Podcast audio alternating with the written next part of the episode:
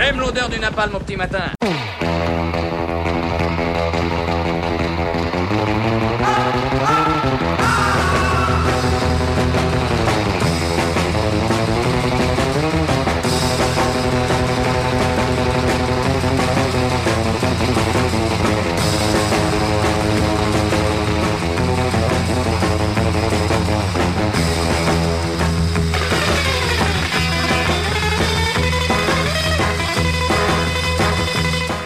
Samedi soir, notre pays a enregistré sa 246e victime par attentat depuis 2015. Il s'agissait d'un jeune homme de 29 ans, prénommé Ronan et originaire du Mans.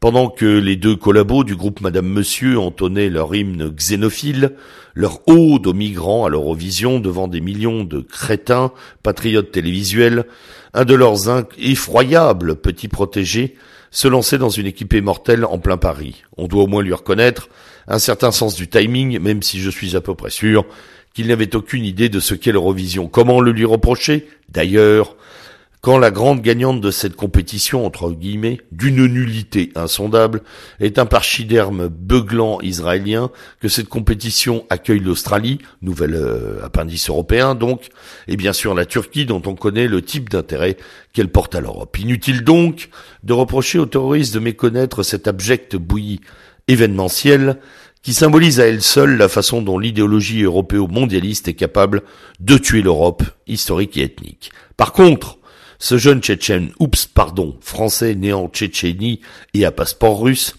et répondant au doux nom de Kamzat Azimov, avait sûrement une idée précise de ce qu'est et de ce que doit devenir l'euro cauchemar, auquel participe d'ailleurs à sa façon le concours de l'Eurovision.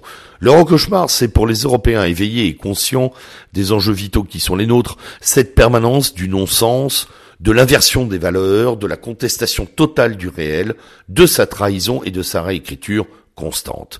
Et c'est probablement là que se trouve la chose, la partie la plus choquante, la plus scandaleuse de cette séquence.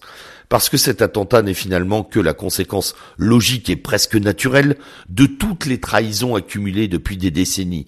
Trahison de nos peuples d'abord, rôtis par le politiquement correct, vidés de substances propres, et donc prêtes à vouloir le multiculturalisme, le métissage et l'islam, et ce quel qu'en soit le prix à payer. Trahison classique de nos élites, ensuite xénophiles jusqu'à la moelle ou au porte-monnaie, prêtes à tout pour justifier l'injustifiable. C'est à cause de tout cela qu'un jeune homme est mort et que d'autres personnes sont grièvement blessées. C'est à tous ces traîtres mous ou durs, idéologues ou marchands, mollusques ou zélotes, que les morts et les blessés peuvent adresser leurs remerciements. Bienvenue dans l'euro-cauchemar, ce monde dédoublé où il convient surtout de mourir sans bruit et de continuer à faire semblant que tout va bien. On accorde la nationalité à qui la demande, des droits à qui la revendique. On décrète la cohabitation nouveau dogme, le métissage ultime sublimation génétique et culturelle. On y apprend, entre deux flashs infos, qu'il y a près de 60 000 Tchétchènes en France, des milliers d'Ouzbeks et que sais-je encore, tout un tas de braves gens qui sont chez nous parce qu'ils ne sont bien évidemment pas les bienvenus chez eux. Et pourtant, la plupart de ceux qui en font la demande deviennent français, ou mieux, le sont automatiquement à leur majorité, comme le terroriste de samedi soir. Des Français, et oui. Comment comprendre qu'on laisse entrer des profils pareils, sinon par volonté de diluer, de détruire, d'atomiser par tous les moyens le substrat ethnoculturel de notre pays, de toute l'Europe? On nous parle de bonne coopération avec les pays sources, mais quelle foutaise, quelle insulte au peu d'intelligence qu'il nous reste.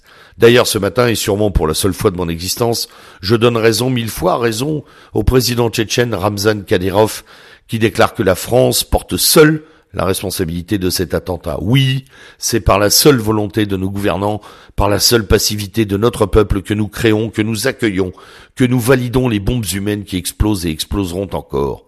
L'euro-cauchemar, cette euro-vision oligarchique est bien un programme de génocide massif, mais qui se fonde sur la passivité consommatoire négociée, sur l'asphyxie douillette de ce qui reste des peuples. Un stade tellement ultime de décomposition que je me demande parfois, en fait, de plus en plus souvent, si au fond nous ne méritons pas ce qui nous arrive au nom de la sélection naturelle. Bonne semaine.